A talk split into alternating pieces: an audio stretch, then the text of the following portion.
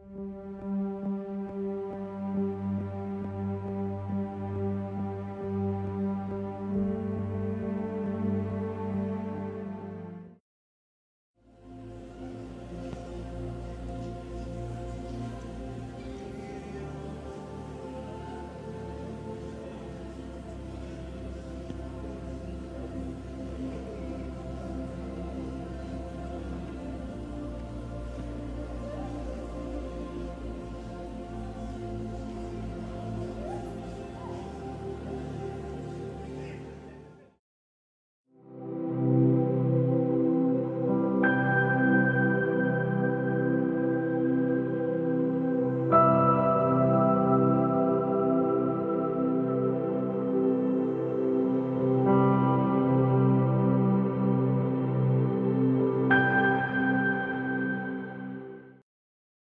Your note, did you attend the conference? Good. We're So- talking about the rewards. The rewards. Yeah, from. Uh, Put your mic on. Okay. Well, you spoke on the last. You spoke on the last day about the rewards, and you highlighted like you highlighted a few from Revelations 13, 1 to 18. You talked about um, he who overcomes shall not dare of the second death, shall not have fear of the second death, which is the lake of fire. I'll give some of the hidden manna to eat with the white stone, power over the nations, with the millennium reigns of the nation, millennium reign over the nations, rulership over the nations to the world to come. Um, people shall be covered with white garments. I shall make him a pillar in the temple. That's three twelve. You just highlighted what I took from that specific day was the rewards of the new man. What are my rewards when is the time for tribulation and I should not fear. And then on Friday,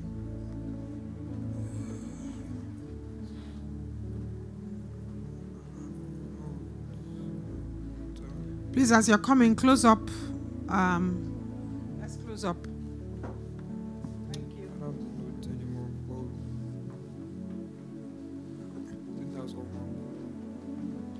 So, yeah, Friday, you are talking. Go I ahead. don't, I don't have the note anymore for some reason. I lost the note on Friday.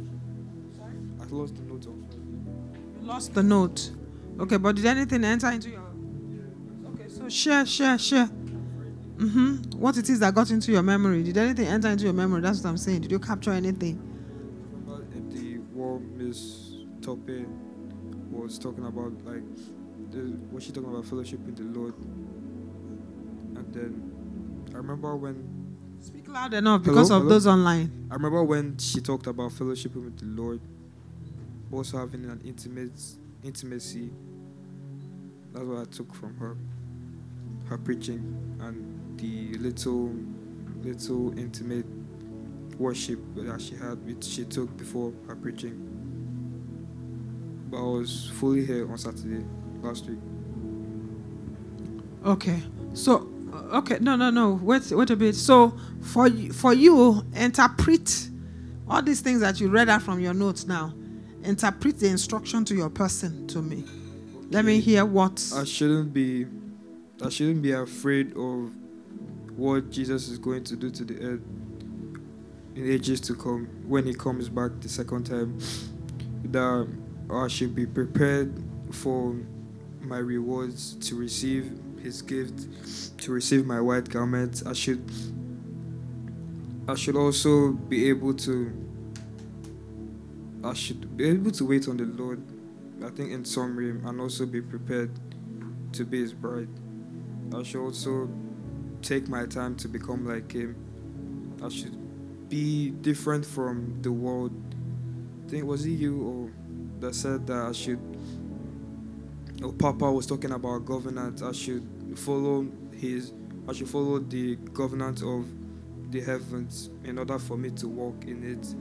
I should Do you understand what that means? Yes. Following the governance of the heavens? yeah. What does it mean? So Break can- it down. Um, so governance of the heavens means that I should follow the principles or the rules that guides what goes on on the heavens instead of following what goes on in this earthly world.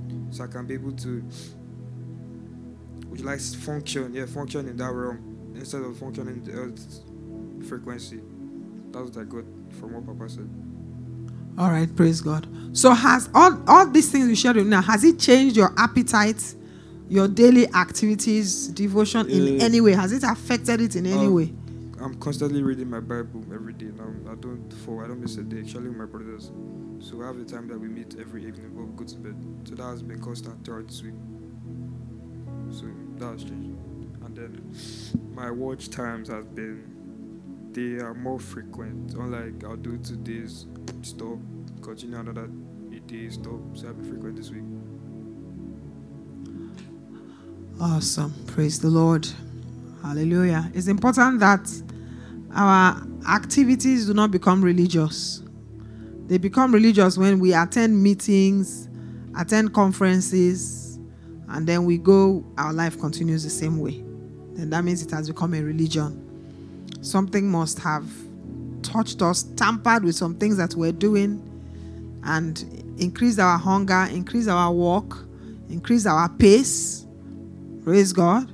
So, like his watch hour, the pace of that watch hour has what? Increased. He used to watch every other day, every two days, every three days. But now he doesn't miss a single day at he's not at his watch gate. All right. So what we're doing for those that just came in, what we're doing is that we're taking a feedback from the conference. Okay, what did we learn at the conference? So I want someone that's if you wanted to say something. Praise God. Um, one of the most important take homes for me is the what I would say was the anchor verse, which is Revelation 1, the beginning part, which is Whenever you're speaking, always consider online so that we can stop getting this result of volume is too low, we're not hearing. So put the mic and media, please help us ensure you increase the volume of whoever is speaking. Hallelujah. Okay. So one of the most important um, take homes for me is from the beginning part of Revelation, um, the revelation of Jesus Christ, which God gave him to show his servants think, things which must shortly take place. My take home from that verse is that the God has given a revelation of a person called Christ unto us. And the essence of that revelation is to do something with it, and those things must be done quickly. It says things which must shortly take place. And I'm seeing that there are events in the heavens and the earth. And for the events in the earth, it is my and our responsibility to make sure that those events happen. There, by the time we journeyed to some extent in the book, John is given a little book and he eats. And the essence of eating that book is to be able to prophesy. And so this revelation is given to us not just to do activities, but to become. So we have to become prophecy. Someone, one of the speakers that highlighted the part that says the testimony of Jesus is the spirit of prophecy. And so going home is going home for me was these things that have been revealed. Uh, Papa talked about Pastor Francis Isibo talked about a, a the, the Bible being like a treasure map, or the book of Revelation being a treasure map to the entire Bible. So the entire scriptures, the law, the prophets, the Psalms, everything is captured in this book called Revelation. And so we have to give ourselves to figuring out the pieces of the treasure map till it takes us to um, God's eternal purpose. And so for me, going home is going home for me was just um, there was that increase in the hunger to figure out or find out what exactly is this purpose, what is my allocation in this purpose of the things which must shortly take place. What, is, what are the things I'm supposed to be doing to make sure that the things which must shortly take place will shortly take place. So that's that's in my it's very practical in my head. That's that's my take home. Hallelujah. What is your own role in the things which must shortly take place? Praise God. All right. So, anybody else? Okay, Sister Alice. We also would like to have questions if anyone had.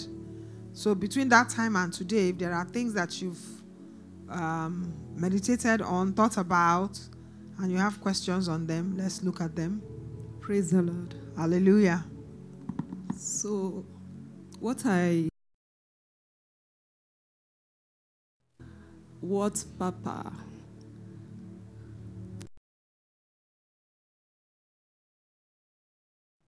about, about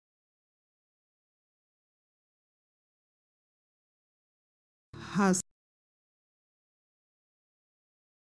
the processes that took place during the in the garden. So he made mention of. I just want to what really uh, touches my life, which I eventually went and walking about the authority that was meant for man, which was meant for me, that was ordained for man to come into by God, which they, uh, they eventually lost it. So he went further mentioning things like, um, no, that even the animals, they were supposed to hear our voice and obey us. That was God's original plan, that we're supposed to take authority over them, dominate, no? They were meant to be under us. And so likewise, every other creature that God created. So, but as a result of the, the, the, the fall of man, so we miss that opportunity. So, and um, uh, actually, uh, he went asking question about that garden. What was the, the, the what was the purpose? What he asked various questions and give room to people to respond. What was that Garden of Eden? With some mention that it was a place of learning. Praise the Lord. So I actually see that based on the explanation that the, the Garden of Eden was a place where we come and learn Christ, where we're supposed to learn Christ, where the Spirit was governed by the Spirit of God. And that, that, that explanation that very day was very, very clear to me because I personally have um, encounter with that uh, Garden of Eden. So when they were explaining it that very day, I gained more explanation and more interpretation that that place is a place where we go and have encounter with the Lord where we're supposed to fit in the life with, in the life with the life of Christ. That tree is the spirit of God that we're supposed to fit with. So it was very, very, uh, know, outstanding for me and me knowing my, my, my rights as a child of God, that the, the, the whole creations are waiting for my manifestation. So until then, will the world be redeemed? until I am being manifested, until I, am, I have come into my life, into my authority and understanding and stand my ground, then my generation will be redeemed. And even the heroes that are waiting for us, for me to come to manifest, so that they too, according to Mama, that those heroes, they are not completed without me, and I am not completed without them. Praise the Lord.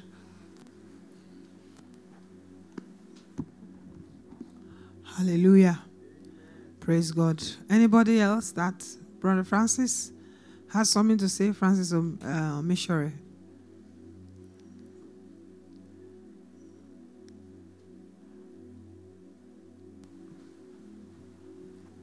Good afternoon, everyone.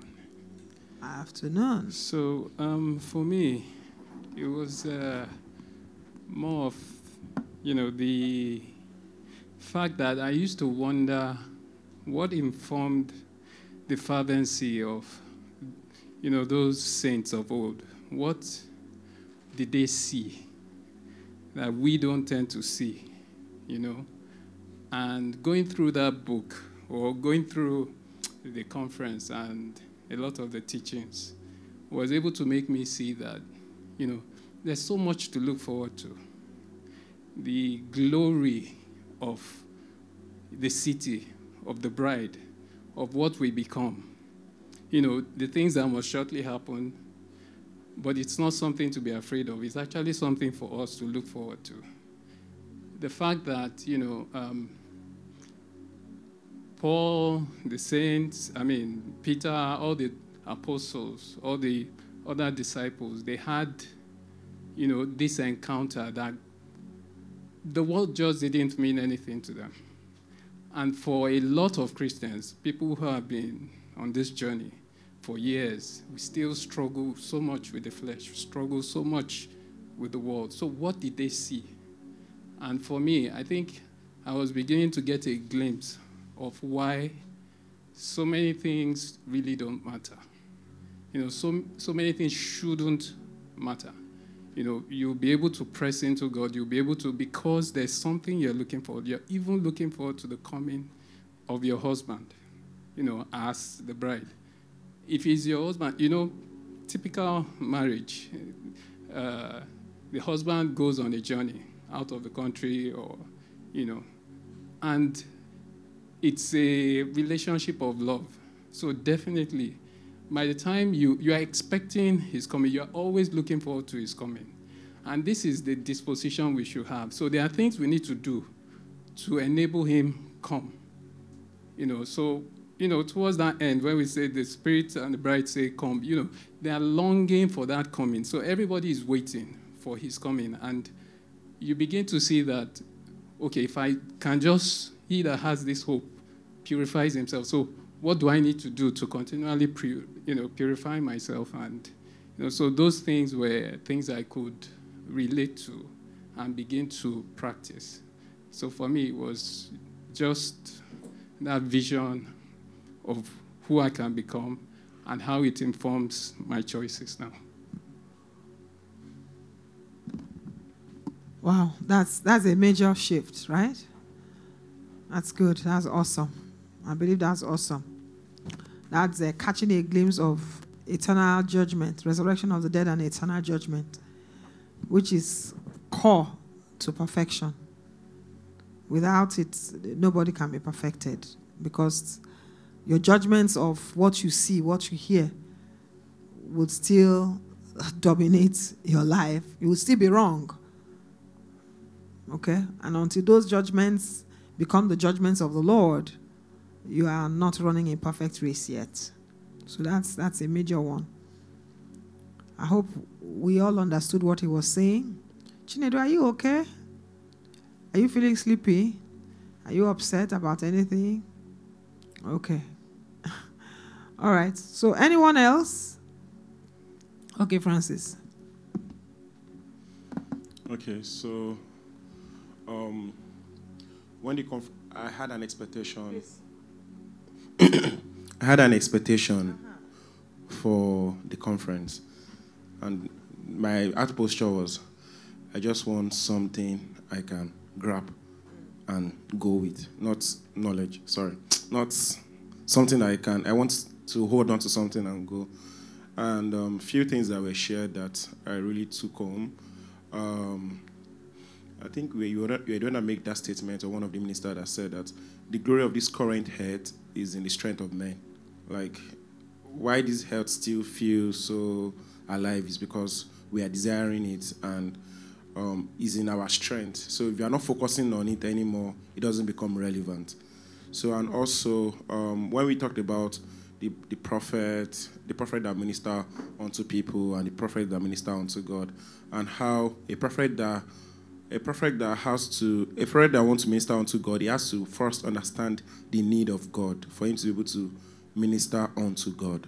And that has been a meditation for me that, okay, God, what are your need? I know that um, you want sinners to come, all those but what are your need per season?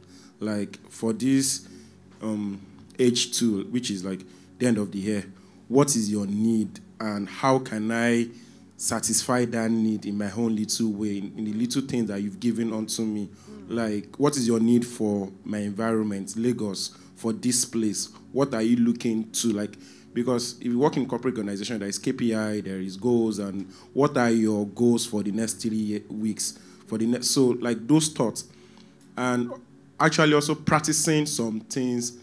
One thing the conference also gave me the strength to do was when I got home, there are some things that I just started practicing. They were not working yet though, and they're not working again. They, have, they just started working. But I started having like the faith to start practicing them, like some dimension. I mean, you start from desire, after that, you look foolish, just stay there and practice it. And before you know it, you start having glimpse of glimpse of those things. I've not started having glimpse of those things yet, but I've started practicing it. So yeah, those are like the few things I I, I get from the conference.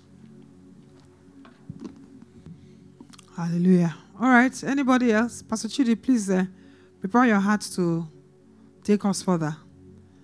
Praise God. Hallelujah. All right. Anybody else that attended the conference, something you came out of the conference with?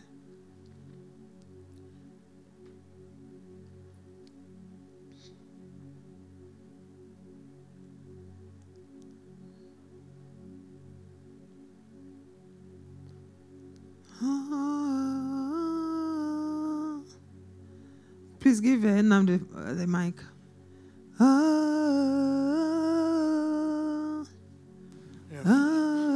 So for me, I am a couple of things. Um, a, a couple of things.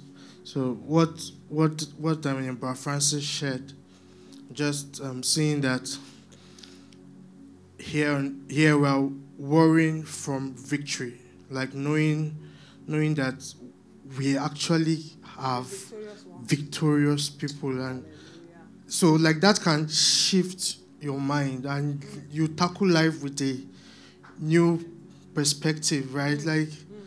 you see things and every other thing just seems so little. Mm.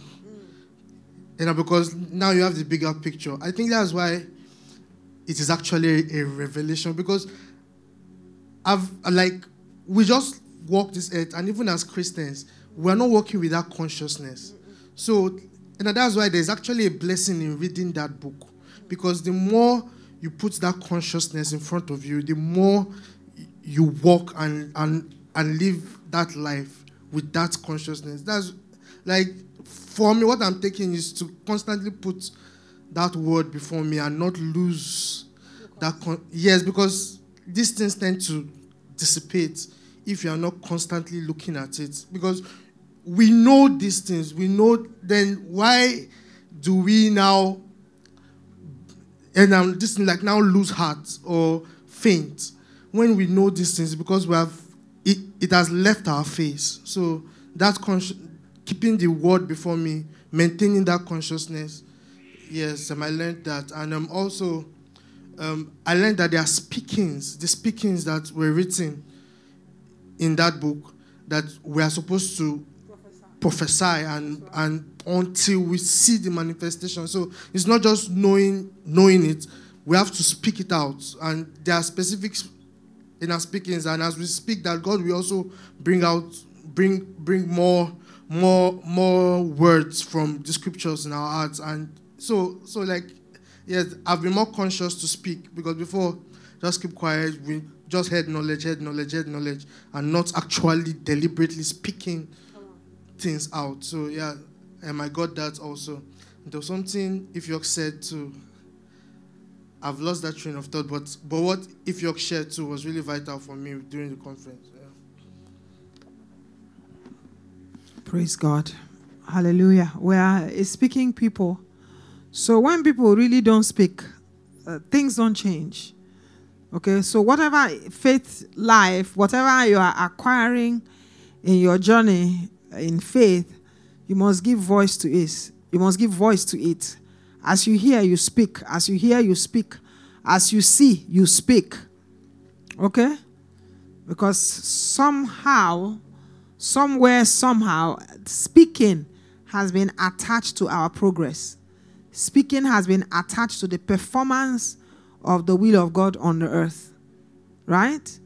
So when you see, you must what? Prophesy. Son of man, prophesy, right? Praise God. That's why they're asking, is it that God doesn't know what he's seeing? Can an angel not say it? So why are they asking Son of Man to prophesy it? Okay, Son of Man, prophesy that these dry bones. Why did they tell him to prophesy that the dry bones shall live. Because if he doesn't prophesy it on the earth, it will not happen. It will not happen.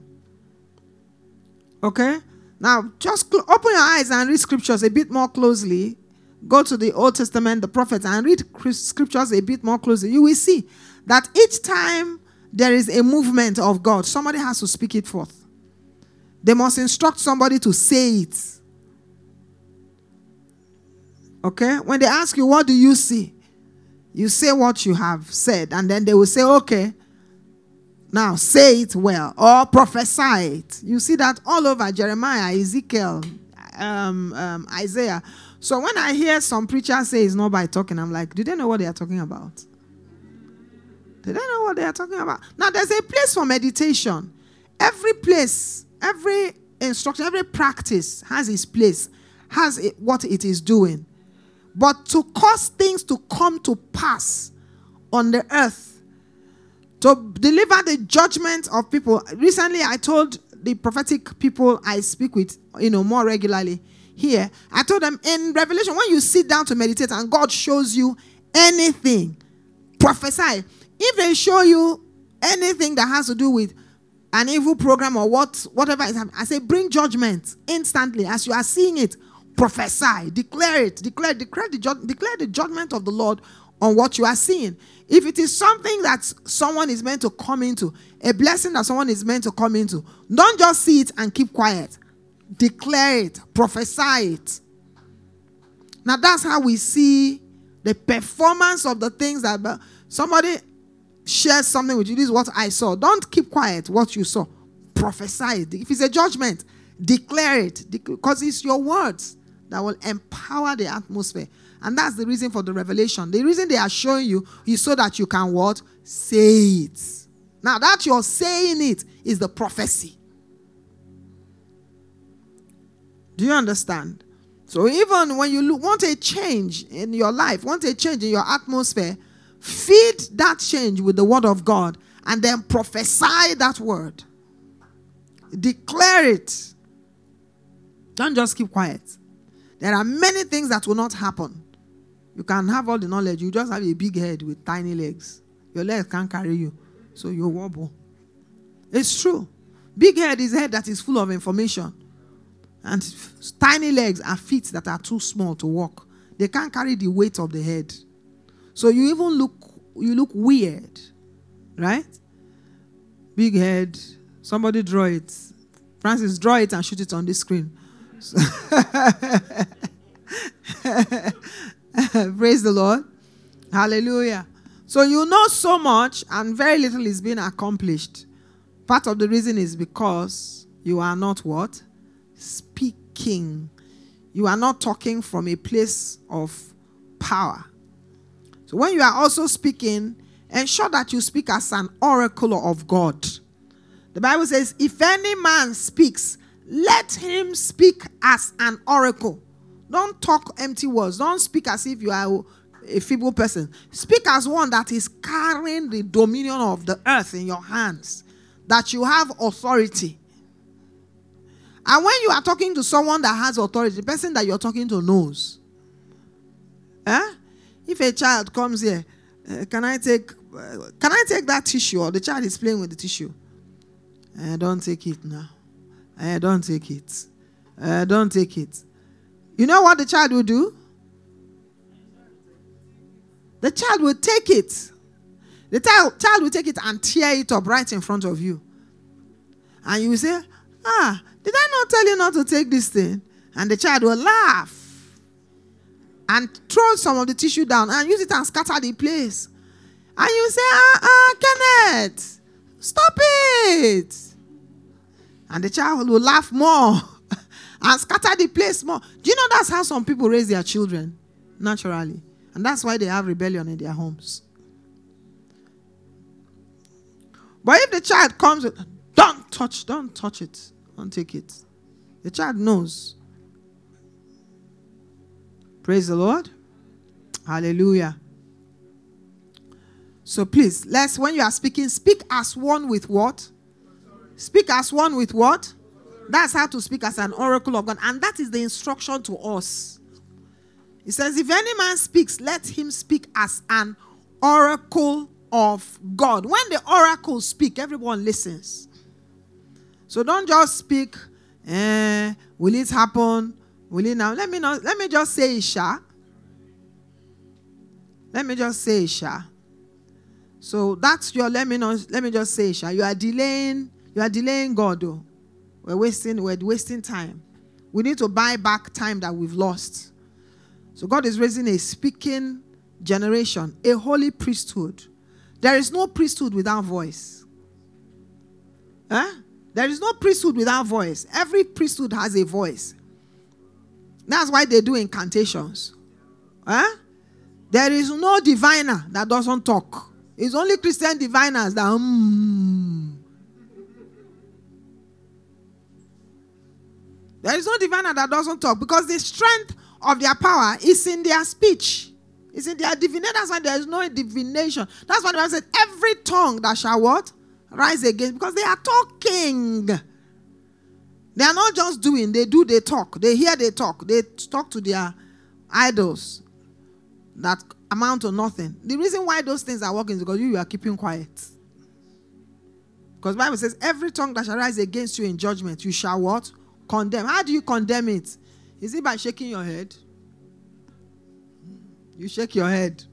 Inside your mind, you are saying, I disagree. No. If you don't talk, you'll be shaking your head and things will be happening. Hallelujah. Praise the Lord. Okay, anyone else? If you wanted to say something, I hope you haven't lost it. Okay. So we're taking a stock for those that just joined. We're taking a stock of what happened, what we learned at the conference. So everyone is given an opportunity to share something. Oh, in the next 15 minutes, we'll hand over the mic to Pastor Chudy. No, I, w- I just wanted to add to what you were saying with respect to as believers, speaking as the oracles of God and speaking as people having authority. When you said it, what clicked in my head was um, the children of Israel or the Israelites, they identified Jesus when he would teach in the temple.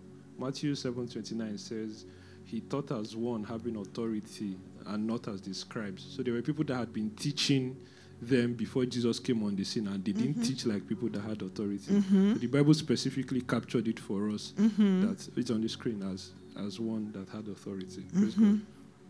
Praise the Lord. Hallelujah. In fact, you know, these things, um, like I was saying during the conference, I said in 2018, Brother Sadhu came. And when Brother Sadhu came, Brother, Brother Sadhu came to train us in the prophetic we did the school of the prophets and we attended the prophetic school for one week.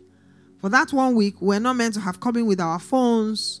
We're not meant to have made contact with the outside world. We're just meant to stay in that facility and be trained to hear God for one week. But many of us could not go beyond what was what he said there. Could not even come out with the essence of what they came to do. That's the truth, including myself. But however, the scripture that stuck with me throughout that period till today has been that Revelation chapter 10. I've always had to go back to it, trying to understand that Revelation chapter 10. It was last year that I got my first access into it. And I think it was also during this Watchman conference. it was during this Watchman conference.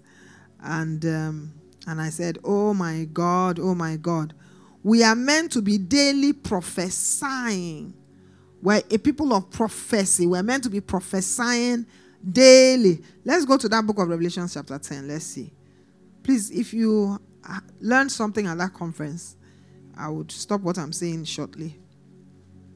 Revelations, Revelations chapter 10, verse 7 says, But in the days of the voice of the seventh angel, when he shall begin to sound, no, no, no, not here.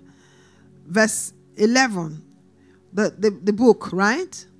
The angel that came with the book, we took the book, we ate it. It was bitter in our mouth, it was sweet in our belly. I mean, sweet in our mouth and bitter in our belly. I'm sorry. And he said unto me, Thou must prophesy again before many peoples, nations, tongues, and kings. Now, this prophesy, you're going to prophesy out of what is in your belly. That thing you ate is what you are meant to what? Prophesy. The judgments of God. Basically, that's what, what it is, right? When you eat the book, when you eat the book, what the book does to you is that it opens your eyes, it enlightens your eyes, it gives you insight into what God is saying. And then what do you do with it? You what? Prophesy it over nations, over people, over tongues, over kings. So we can't. You want you want to make a change. That's why Bible says that you shall. Dec- it has been given to us to decree a thing, and it shall be established unto us. Decree is prophecy. Huh? Decrees are prophecies. So prophecies that are in line with God's word, decrees that are in line, they are in agreement with, with the word of God. So those things that the word of God has spoken, you speak them forth as one with authority, as an oracle of God. Praise God. So don't pray and pray like a helpless person. And that's what we have been practicing. And then you'll be waiting for your prayers to come to pass. Meanwhile, the answer to your prayers are actually where? They are where? In your hands. You're supposed to birth them. No wonder the scripture says, God told Joshua, this, this book of the law shall not depart out of your what? Out of your where? Out of your where? Why not out of your mind? Huh? Why not out of your mind? Why did he say out of your mouth? Mouth. Why didn't he? Why didn't he say keep it in your memory? Eh? Or keep it in your heart. Let it stay there. You Christ will be formed in you as you are meditating. Why did he say out of your mouth? This book of the law shall not depart out of your mouth. He said you shall meditate on it where? Day and night. And therein, uh, so that you can observe to do according to all that is written therein. For then thou shalt make thy way. Thou shalt make who? Thy way. So you are the ones that will make your own way prosperous. But we complain. Ah, God has not done this for me. Oh, God has not done that for me. Ah, God has not done this for me. And God will be looking at you and saying, I've given you everything. I don't even have it. It's not in my hands. It's in your hands right now. Praise God. Hallelujah. All right. Anybody else? I just wanted to hammer that in. Oh, okay, David.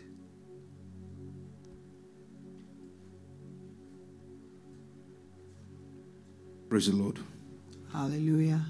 All right. Uh, uh, in the last conference, uh, one of the things, a lot of things were, were being said, but one of the things that stood out for me, which I want to lay a little emphasis on, uh, is when Mama was teaching, Pastor Chinyere Sibo was teaching, uh, all right, was teaching the scripture you read now.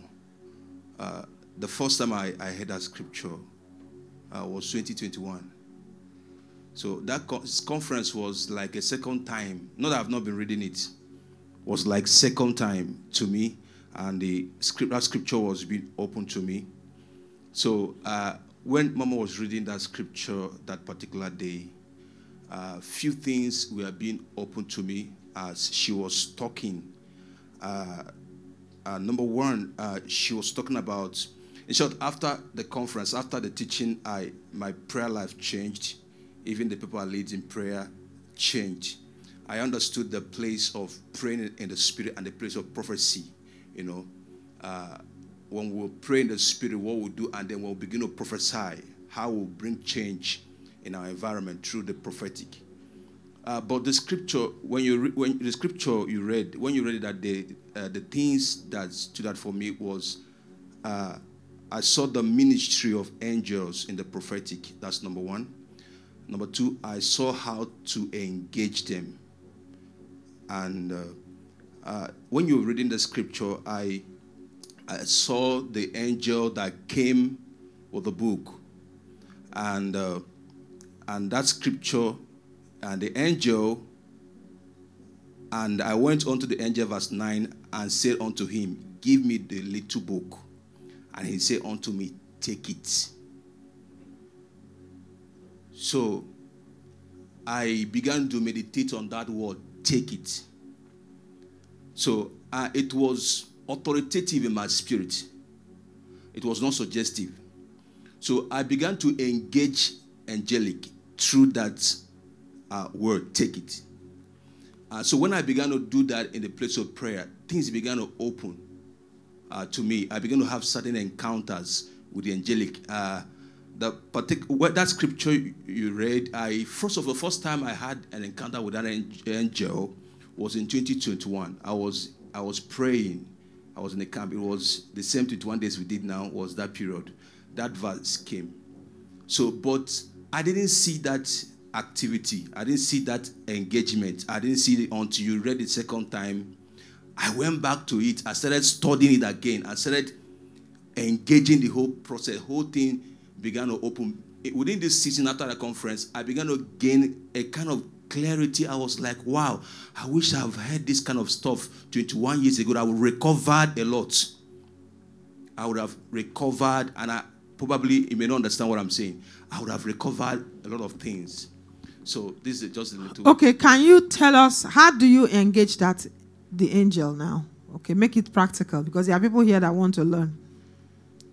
Okay, how do you how do you engage the angel? Okay. How did it help your engagement with the angelic? All so right. that yeah. All right, first of all, I the consciousness of their reality on operation was done. I acknowledge the presence of angels. I say, Father, thank you. Thank you for the angel. Thank you for the ministry of angels. Now, when I'm beginning to say that, I'm beginning to activate the atmosphere. The awareness, the consciousness in me began to come alive. And that's the first step to encountering angels. The consciousness and the awareness of their operations and their presence must come alive first. So when I began to acknowledge the ministry of angels, the presence of angels, I began to recite the scripture, not all ministering spirits sent to minister? Thank you for the angels sent to minister to me. Thank you for the angel with the books. So, and I, when I began to acknowledge that, I began to pray in the spirit. I began to engage that same word I've uttered in my understanding in the spirit. Sorry, Bishop Sunday. They asked you to sit there. You changed your mind and entered there. Why? Ah. Somebody is there? No, that's the chair you were asked to sit. That one beside Michael.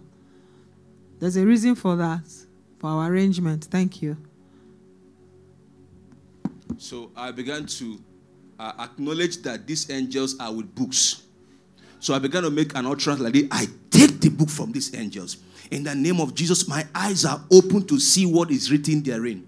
So as I began to declare, it, Okay, so ahead. your ability to also take that book was not just a gesture, it was followed up by what?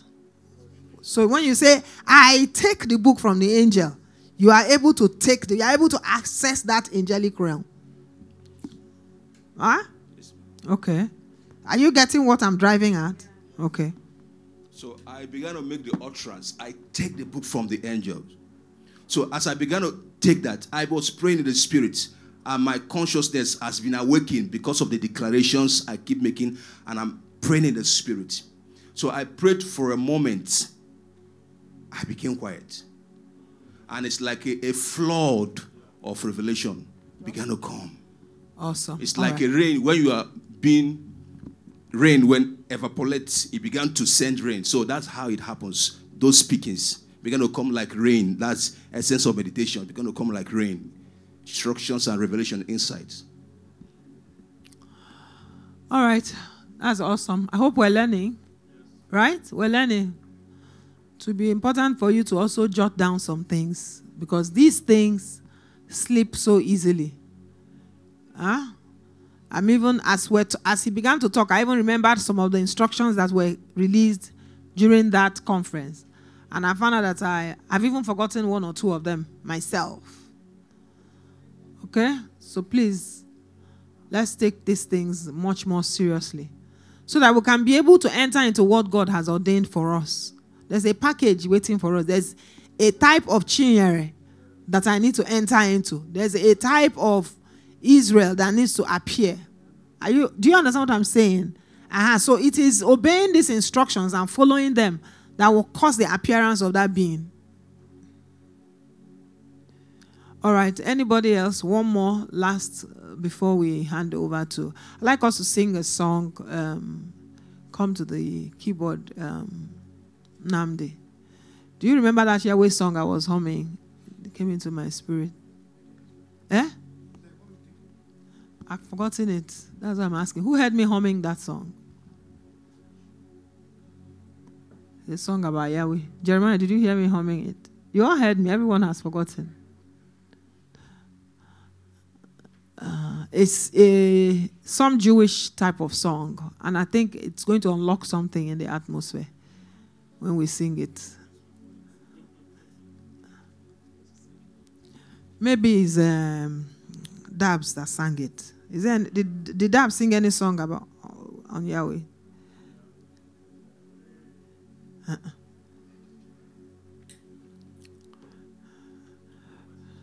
Huh?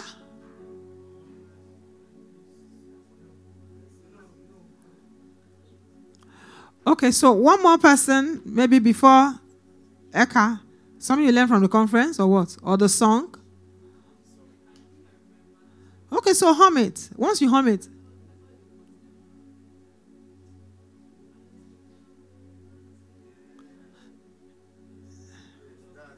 That was it. I see Yahweh.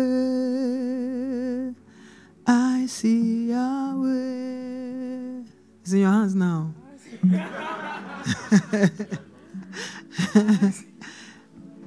okay. You have a question. Okay, Brother Francis has a question.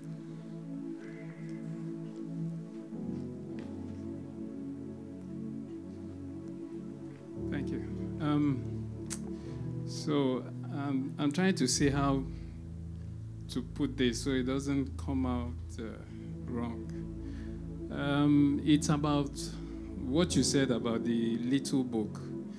I think even on that day when there was an allusion to that fact that you know you need to take the book from the angel and you know and eat so i was thinking about it that really from reading that place in context what i see there is that john received you know the little book and you know he ate it and you know all of those feelings and he needed to do you know prophesy and all of that. But is it for every individual christian to now begin to take their little books?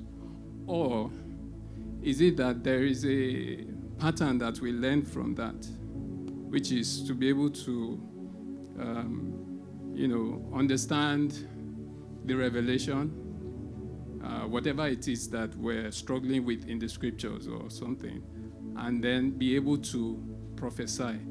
Because I don't think, I think this was a specific little book for John, you know. But the way he has sort of, you know, explained it and he was able to experience it, I was struggling with that. Is it every. Okay, part of our limitations in experiencing spiritual things is that mindset. That's what will limit the believer. Okay? There are three ways that you can experience this scripture. And there are three ways it can be interpreted to you. It can be, it can be interpreted to you as a child, it can be interpreted to you as a baby, it can be interpreted to you as a son. Do you understand? And all of those interpretations have to do with your interaction with the scriptures. Because the purpose of the of scriptures is for us to experience the scriptures themselves. God wants us to experience God through the scriptures.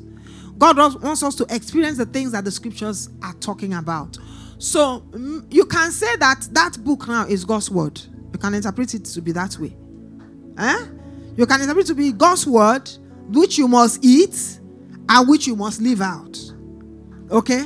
Which can affect your character can affect your Christian walk.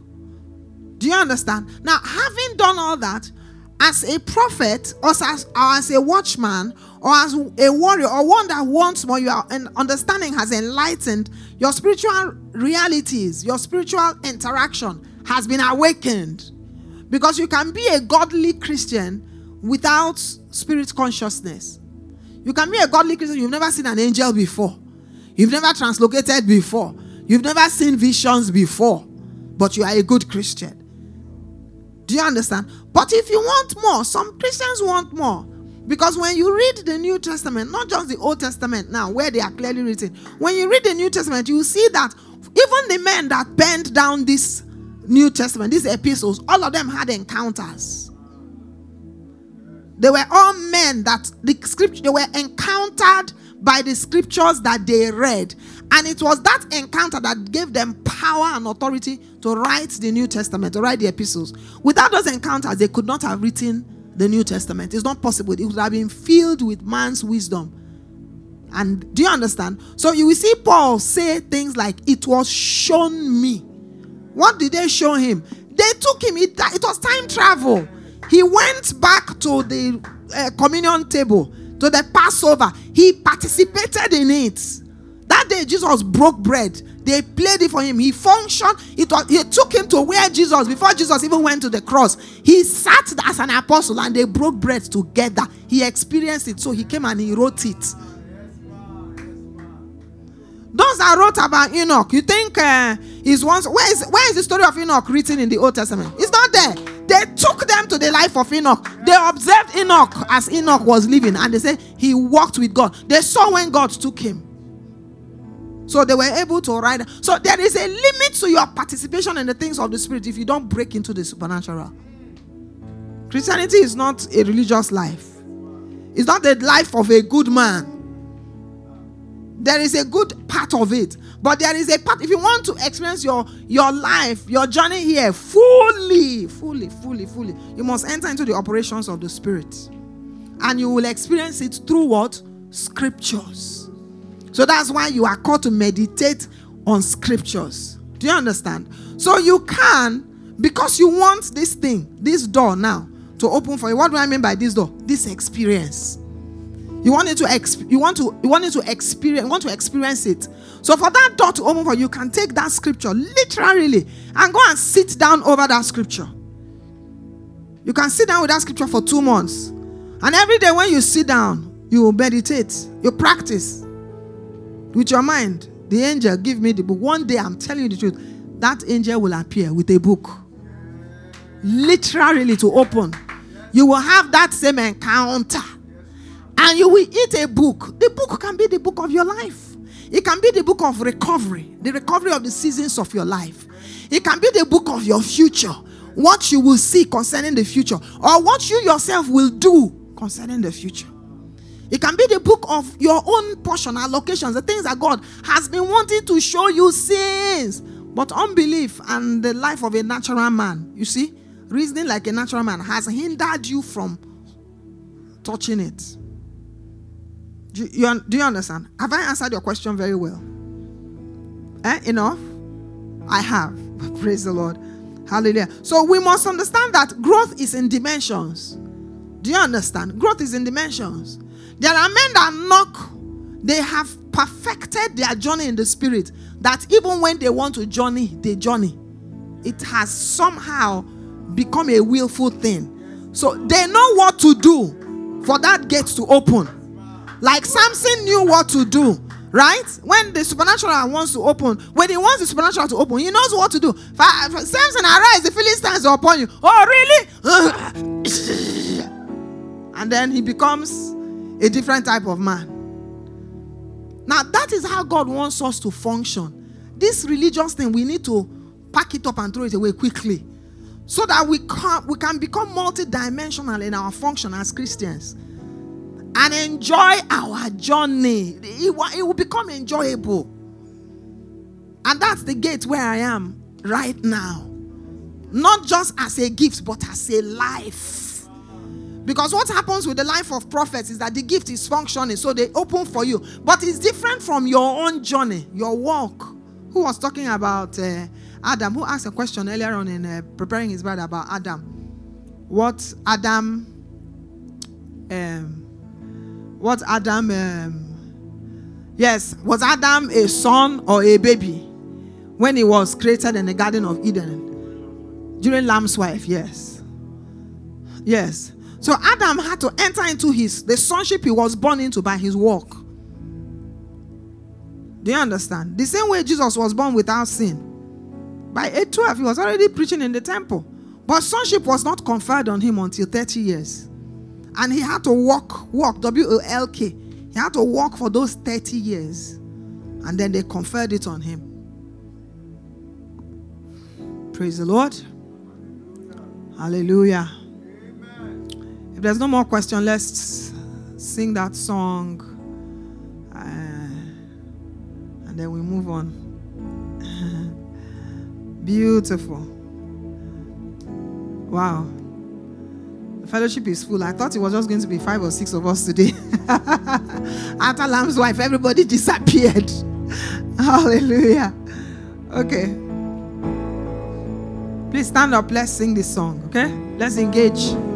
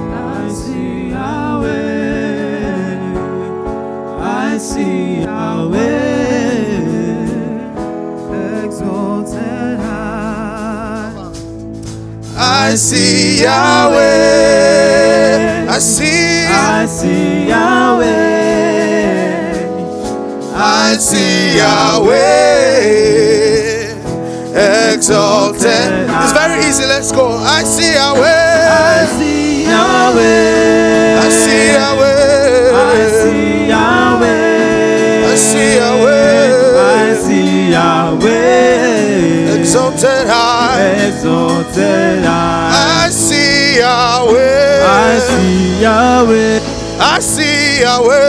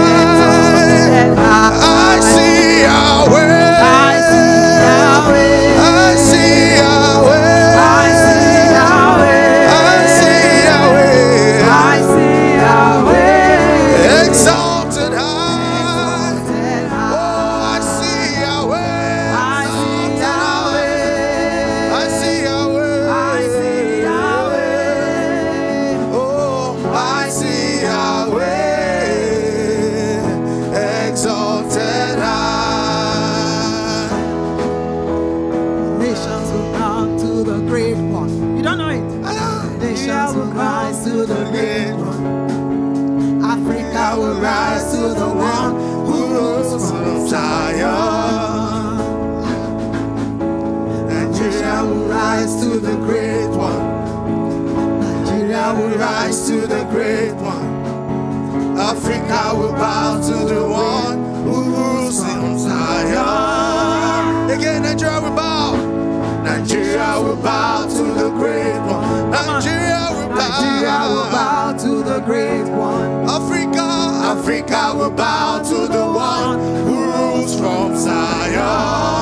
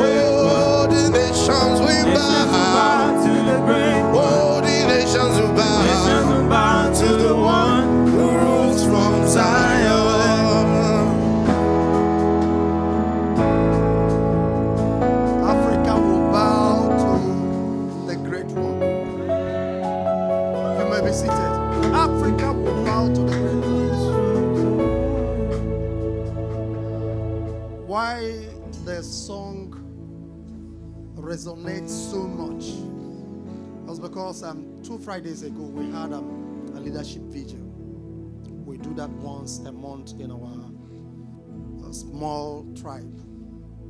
And uh, the leaders, the way it is structured is so that we come, we just gather. If God does not tell us what to pray for, we go home. That's the way the instruction that God gave us when we started that.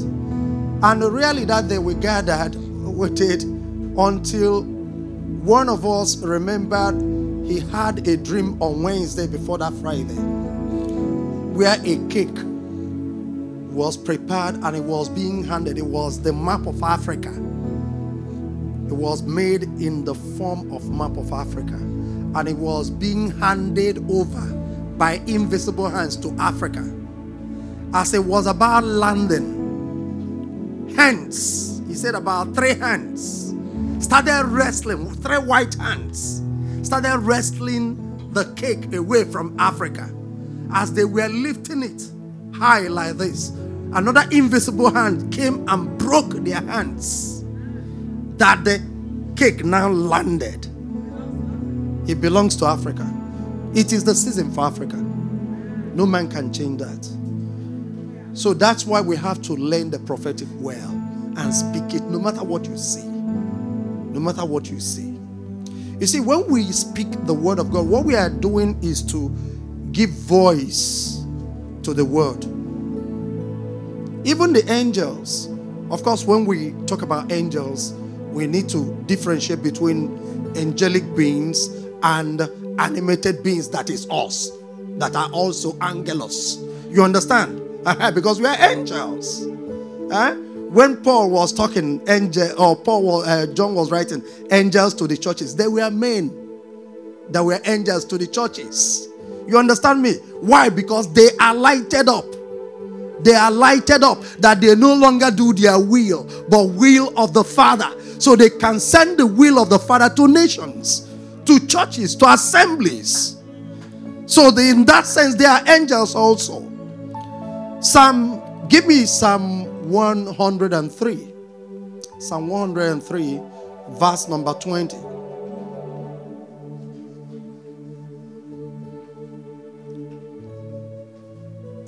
So when you hear the word angel, let, you have to know that it applies in two realms. Huh? The created angels and the ones that are believers that have solely given themselves over to the Word of God, that the Word of God is now affecting their will, that they are losing their wills to the will of the Word. So they can function also as angels. Because what they are bringing forth is the will of He that has sent them. Bless the Lord, you His angels that excel in strength. So, how do you know angels? They excel in strength. Hallelujah. And that do his commandments, hearkening unto the voice of his word. What do they respect? What activates them? What pulls them to work? Is the voice of the word of God. It didn't say who it will come from. Once they hear the word of God, they swing into action. So, the reason why angels are not functional enough among us is because we are not giving voice to them. The voice they respect, the voice that activates them, is the word of God. It's the word of God, it's not the, vo- the word of man. It's not your feelings, it's not your tears. Huh? It's not your tears. What puts them to action is the word of God because the instruction that they have from their creator. is that only his word would they do. Only his word would they do. They see, they don't have will. They have they don't have will. I believe somehow in the in the past generations, their will was taken away from them. Possibly after the fall of Satan. Their will was taken away from them. So they don't have their own will. All they do is the will of the Father. But that will of the Father must come into action from the saints. That's why it's dangerous when the saints begins to talk, you know, negative things. Hallelujah. Because what they will do is what? The word of God, not your feelings. So when you see things the way it is presently in Nigeria, and you begin to talk about it with your sanctified mouths and sanctified minds, what do you think will happen in Nigeria? Huh? More chaos will continue to happen. Yes. I've trained myself to the point where I stay immune to certain conversations. Now, certain conversations I'll be in the midst of people once they begin to talk about the ills in the society and magnify it. I shut myself. I shut my heart. I won't be part of that conversation again. Even though I, even though I could be there, but I won't participate any longer. You know why? Because what they are saying is not in line with my being. It's not in line with my being. So today I will briefly, you know, from now, from the, the, the, the, the conference going on till the end of this year and early part of the next year when we'll have another conference, all we have to do is to continue to look at this last conference. Hallelujah. It's for us to journey in all that we are able to glean from the conference. I thank you so much for what you said, the practices you have started embarking on. Keep doing it. Keep doing it. Soon you will see the reward you will see the appearance of that which you are practicing. Because without practices, you can't journey in the spirit. Without practices, you can't journey in the spirit. Hallelujah. Part of the reason why I hate the kind of Christianity that was sent to Africa, I hate it with passion. The kind of what we call Christianity that was sent to us by the white man those days. I hate it. I hate it because it's Christianity that keeps you not, be, not participating in divine activities. It's Christianity that keeps you prepared to fly away. To fly away. And therefore, you are of no earthly relevance. Hallelujah. But the day, the day is dawning in our hearts. The day star is rising in our hearts, so we are knowing better. Hallelujah. God wants us to participate in what? Divine activities, partakers of his divine nature. Another word for partakers is participators. He wants us to participate in what he's doing. He does not want us to just stay as children.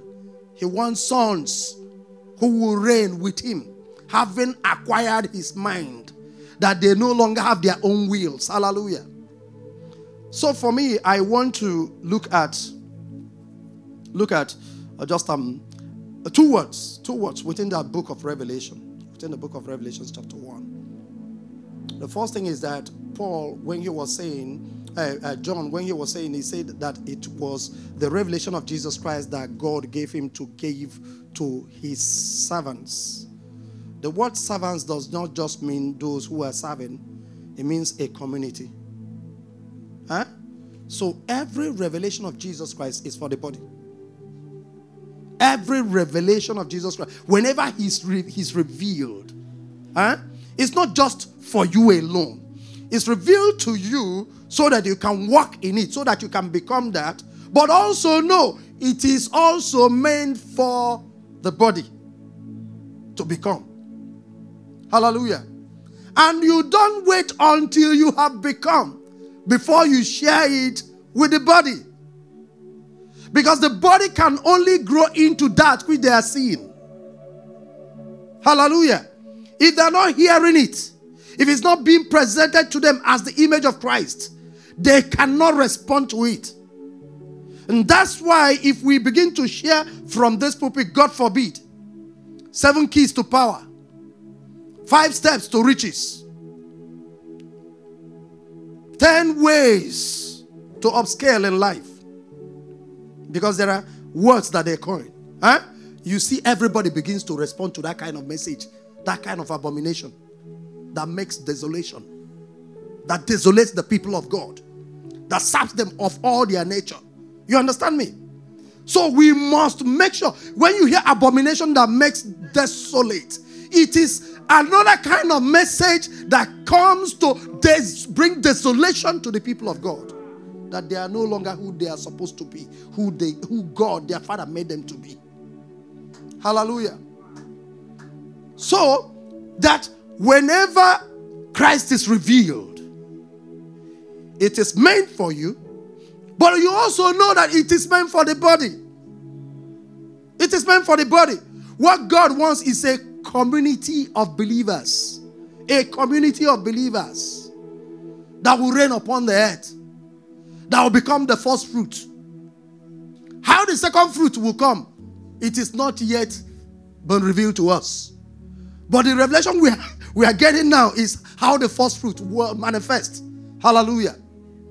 So, that is the first thing that stands out for me. I won't want to, I don't want to journey further in it, but I want to journey in verse 9 of that chapter 1. I want us to journey there.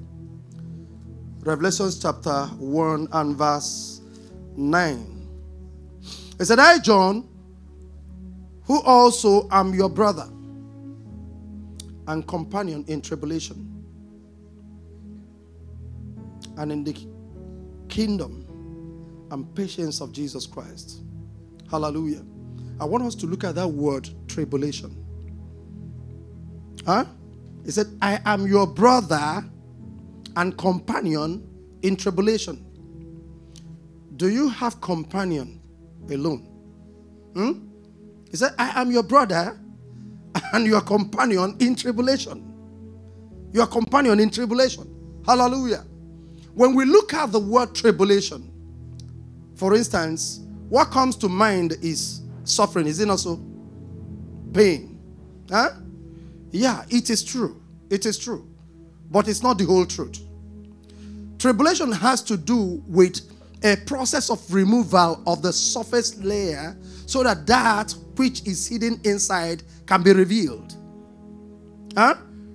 It is a process of removal of the outer shell, outer life, natural life, so that that which is within can be unveiled and it will begin to manifest.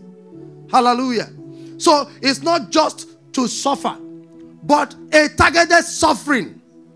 It's a targeted suffering. It's a suffering that is with the intent of having a reward of what? Life. Fullness of life. Hallelujah. It says, I am your companion in tribulation. Whenever Jesus is revealed to his people, tribulation comes. Hallelujah. Tribulation comes. You know why? Because revelation of Jesus Christ is coming to remove things, lifestyles, appetites, attitudes that are not in line with the life of Christ. Hallelujah. When Satan is revealed, what comes to a believer is persecution. Hallelujah.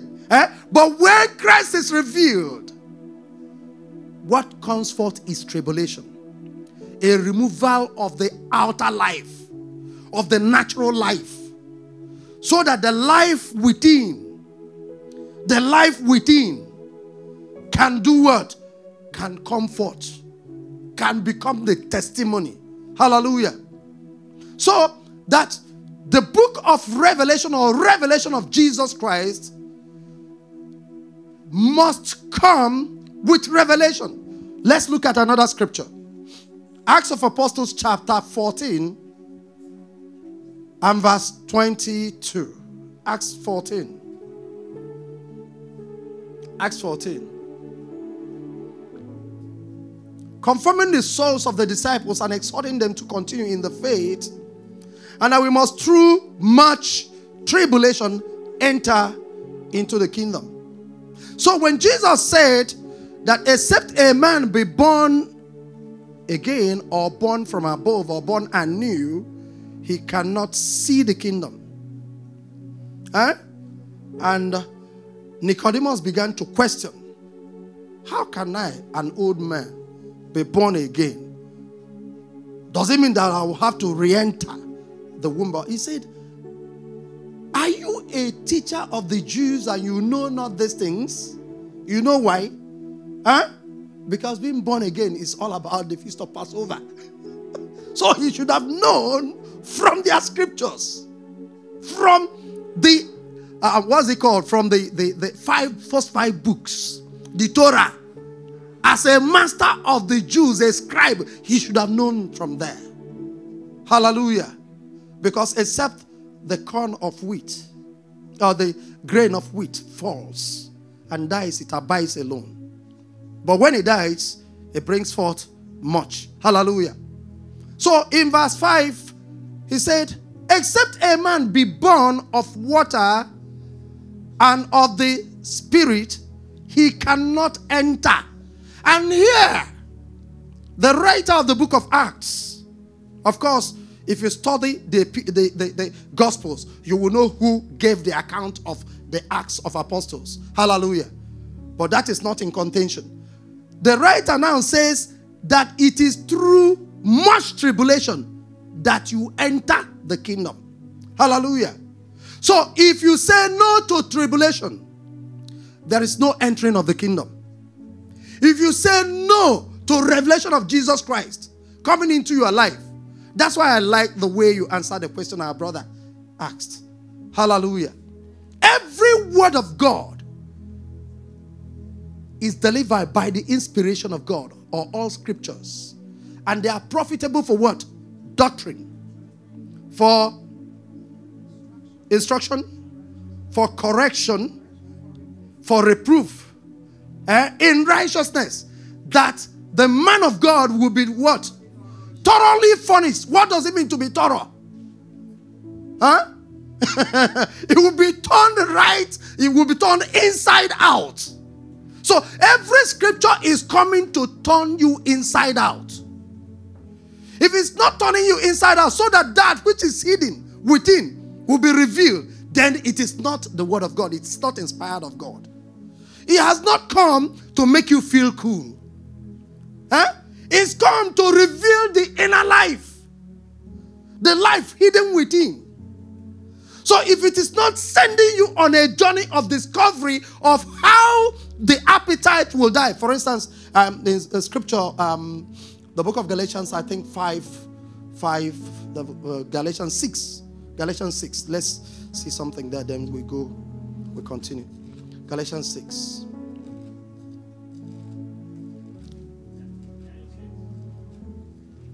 Galatians chapter number 6 and verse 17.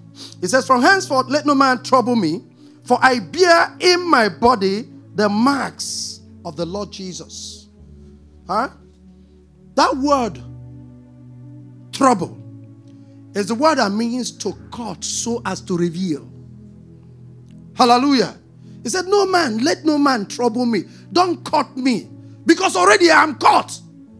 I am caught inside. If the marks of Christ begins to appear in your journey, in your journey, hallelujah. For instance, when it begins to happen to your head, because that was the first place that Jesus was received pain. Hallelujah. The first place he was given crown. And there was continuous flow of blood. Hallelujah. What happens is that your reasoning begins to change. Your mind will no longer be going haywire. Hallelujah. There's a way your mind will begin to be focused on the things of God.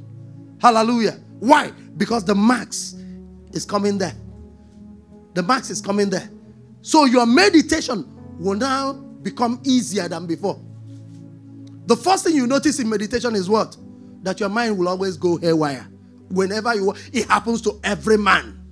It happened to Christ. So it will happen to you. It happen, it's happening to me. It hasn't stopped. You are the one who will rein in on your mind to stay on the word. You are the one. So if you don't practice it, like you said, if you don't practice it, you your mind will always be a lie. Praise the Lord. So you can meditate. And when you cannot meditate, let me tell you what will happen. The laws will not be written in your heart. It is at the place of meditation that the Spirit etches the word on your heart, that it becomes something that is indelible. Hallelujah. Something that cannot be defaced again. It becomes the very conduct of your life. Hallelujah. So, if the marks as a way of tribulation, as you submit, begins to happen to the last place it will happen to, let's leave others, is your heart, because that was the last place that Christ was crucified. Huh? When they threw spear at his heart. If it happens to you, your appetite will begin to change. Your appetite for things, huh? your love for things, material, will begin to change. Remember how uh, Paul said it to the book of Colossians in the book of Colossians chapter 3. He says, If you therefore be risen with Christ, reset your affection. reset your affection. If resurrection is taking place in you, you know resurrection takes place in degrees. Huh? As the light is rising, the sun is rising in the morning. It is resurrection that is taking place in degrees. Hallelujah. So, relative to the degree of your resurrection, huh, is how your appetite is changed. If you are not willing to submit entirely to the Word of God, that it becomes the very final conduct over your life, your appetite will not change because you are not resurrecting. So, how you know that resurrection is taking place internally? Internally is what? By the way your affection is being reset. The things of God, you are loving it and hating the things of the flesh. Hallelujah. Nobody is preaching it to you, but you are knowing it by yourself. You see certain things that used to give you the kick, they no longer mean anything to you. Hallelujah.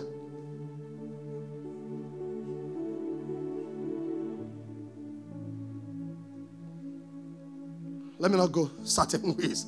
My son is there. He knew he knows that right from early childhood, I will always play the old school. Old school is better than new school. Music. The old school is better than new school. And when you play old school, uh, 80 old school, 90 old school, you call it old school. It's not my own kind of old school. Huh? My kind of old school is 60s and 70s. So you can't blend them together. You understand me? So quite early in life, he started hearing that kind of music. But the appetite is dying. It's dying. The old school is dying. Gradually, it's dying. They are there, but I can't get myself to play it. Hallelujah. It's losing taste to me. So I know something is happening. The things I used to love is no longer there. Hallelujah. It's simply because you have taken a decision that tribulation will take place. Hallelujah. And Paul did not say, Oh, forgive me, it's not Paul. The writer of the book of Acts did not say, Through tribulation, you shall enter the kingdom. He said, Through much tribulation. Through much tribulation. So, through much turnings inside of you, so as to remove the outer life, the outer lifestyle, you will enter the kingdom. You will come into experience of the kingdom. The kingdom of God is not in meat and in drink. Hallelujah. When Paul said that, I, I love the way you answer that question. You see, when Paul said that, Paul had to enter the tabernacle patterns to say that. Because in the tabernacle, where you have meat and drink is the outer court. That is the place you have meat and drink. He said the kingdom does not. And if you go to the book of Revelation, chapter uh, 11, he says, Don't measure anything in the outer court. Leave it. It's, leaving, it's left for the Gentiles. It's left for the Gentiles. The kingdom of God is not meat, it's not in chop chop. It's not in chop chop. Hallelujah. It is in righteousness. It is in righteousness. It is in the demonstration of the power of God, the power of life, the testimony of life. That is how you know the kingdom. If Christ is being revealed to you, you must be losing something. If you're not losing anything, Christ is not yet revealed to you. You are not seeing, you are still blind. That is what he's saying. Once Christ begins to appear before you, not by way of visions, understand, but by the word. It doesn't mean that he can't, he can't come to you by visions. Hallelujah. But once the word of God begins to have meaning in your life, you will begin to lose yourself. You begin to lose yourself.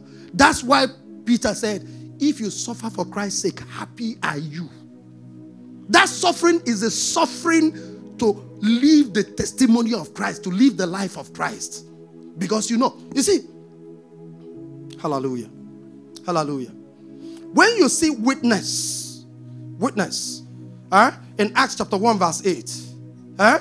uh-huh. you shall receive power when the Holy Ghost comes upon you, and you shall be my witnesses in Jerusalem, Judea, uh, uh, Samaria, and of course our realms. Huh? It's not talking about just carrying, going to tell somebody that Jesus saves. Hallelujah. Huh? That is the minutest part of it. The higher part of it is you know that this word will kill you. At the end of the day, you lose yourself. You won't be seen again. You won't be seen again. And yet you are willing, you submit willingly to this word to become that word. Because once you become that word, what happens? You will not be seen again. It is only He that will be seen. So when Paul was saying that Jesus is the all in all, I in you, when Jesus was saying, I in you, eh? and God in you, and all of us coming together huh, is talking about you losing your life completely. You losing your life completely. Tribulations. Tribulations. We must endure. Okay. Uh, Second Timothy. Second Timothy chapter 3. I'll read from verse 10. Second Timothy chapter 3.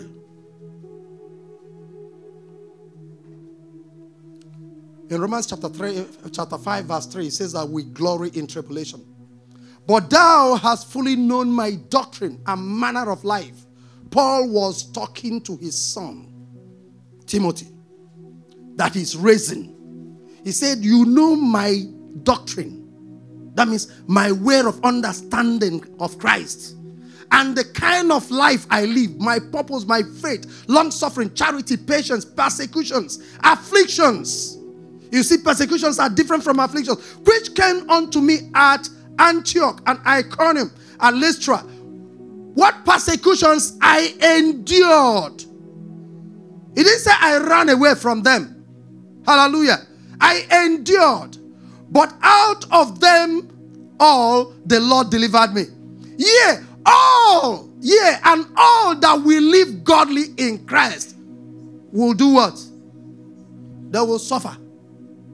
So, accepting the life of Christ is not milk and honey, it is an invitation to the enemy to buffet your life, to raise false accusations against you. But the Lord Himself is the one who will deliver you. He didn't tell you to go and start uh, struggling to defend yourself. No. Huh? He said, out of them all, the Lord delivered him. And all that will live godly, all that will live godly, they shall suffer persecution. So if you want to live godly, be open to persecutions because it will come. It's an invitation to be persecuted. Praise the Lord. Yesterday, we had our normal, uh, normal general vigil. I've not slept since yesterday till now. That was why when I was there, I suddenly dozed off. Hallelujah. There was an Hausa guy that was among us. In fact, not an Hausa guy, a Fulani, that was among us. I've met him before in Festac. This one is a Fulani from Katsina. He just graduated. He's chased away from his family. You know why? In Festac. He can't go to Katsina now. You know why? They'll kill him. Yes, because he repented.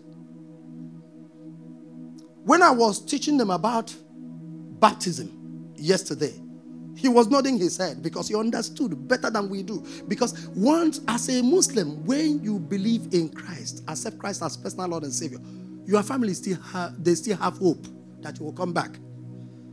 But once they hear that you have undergone what? Water baptism. Oh, Paris, they, have, they know they have lost you. You know why? Because you have made an open declaration of your faith before God and all the beings, visible and invisible. There is no going back. Hallelujah. It is at that point that that guy is presently. So, persecution. If you want to talk about persecution, go and see him.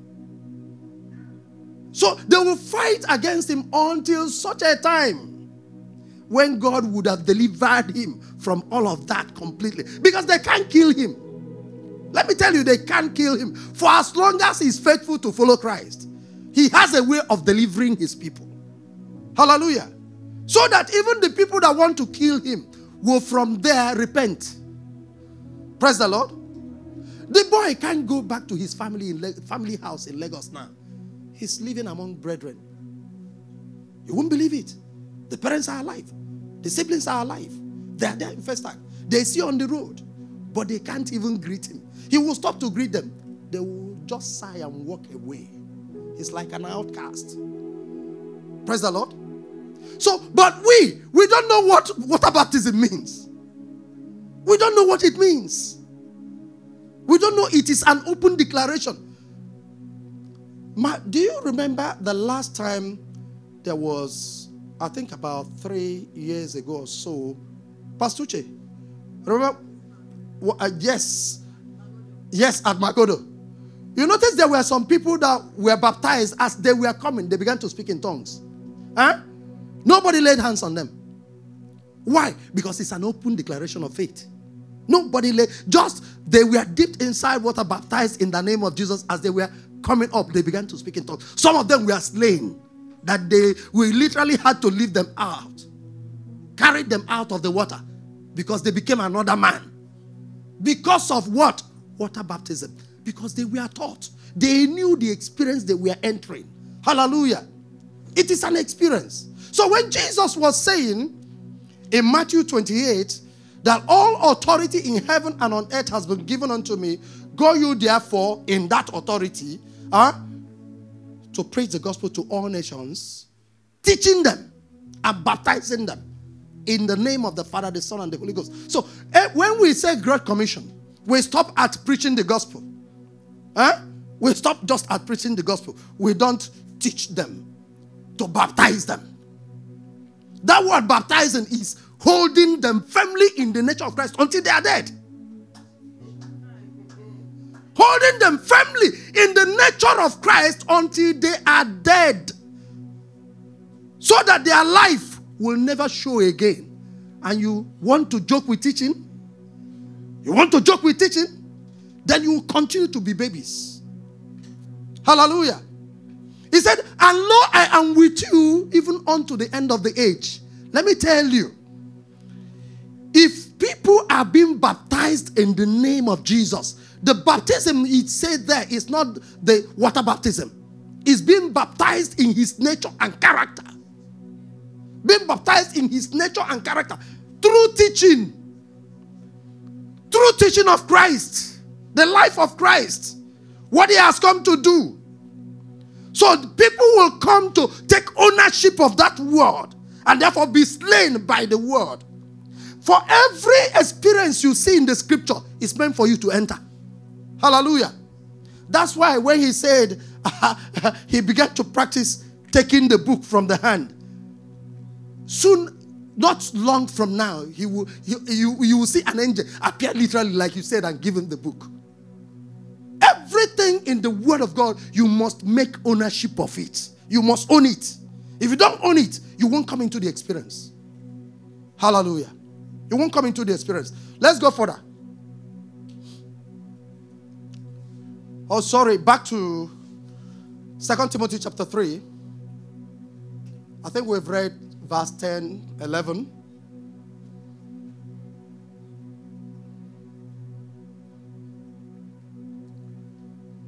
Yes. But evil men and seducers shall wax worse and worse, and deceiving and being deceived. But continue thou in the things which thou hast learned.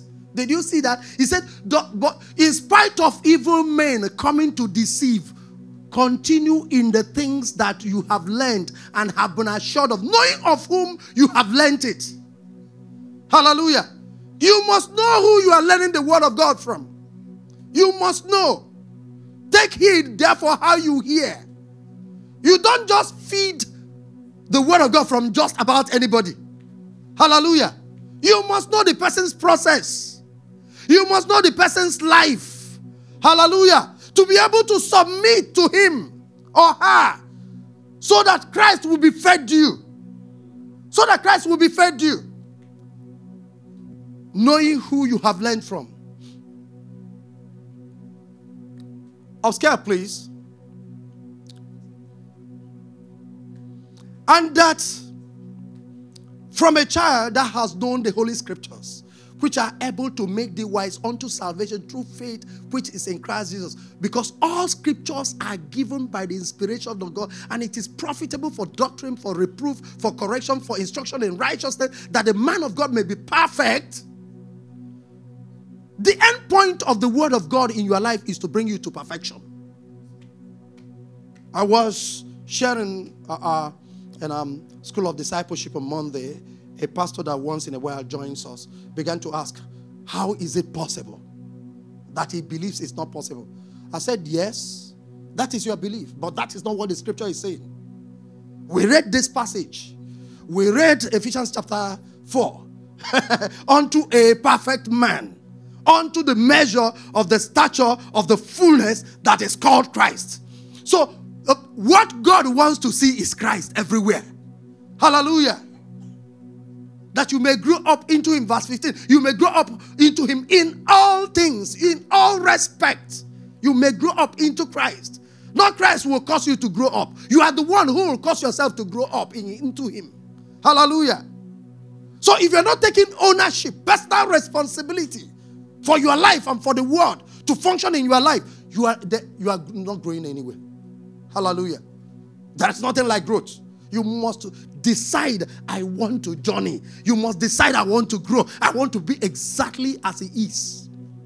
When He says, For as He is, so are we in this present world. Huh? You are that potentially, not vitally. You are that potentially in your spirit. You are not yet as He is in your soul. You are not yet as He is in your soul. We must know that. Hallelujah. So when we say growth, growth is actually coming into consciousness in your soul. Christ being seated in your soul as he's seated in your spirit. Christ being seated, that is now aware of life, aware of thought, aware of interaction. Hallelujah. Aware of responses to life issues. That when you are pressed, when you are pressed by the pressures of life, this earth life, what comes out as response is Christ. Huh? That is the implication of Matthew 28 from verse 18. Baptizo, baptizo, immerse them in water, hold them firmly there until they are dead in water. Until they are dead in water. If they are dead in water, they will eventually rise. Water will cause them to rise. That any pressure that comes, their response will be water. Because they have lost their nature to water. Water is now their new nature. Hallelujah. So if Christ, if we if we embrace the word of God and allow it to function in our lives, allow it, give it room to function, it will eventually kill us. It will kill self. Hallelujah. The word witness is a man who knows who was given a message. And he knew that carrying this message will kill him. But he still carried the message because he's willing to die. He wants the message to kill him. But he will carry it and eventually die. And it is the message that will be seen. And he won't be seen again. Hallelujah. It is important for us to understand all of these dimensions. Hallelujah. Tribulations. Tribulations. Second Thessalonians. Second Thessalonians. And chapter 1.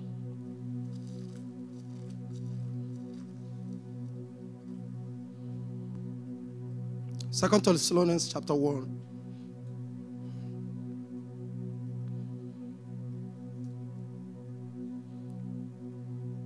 Give me from verse 3, please.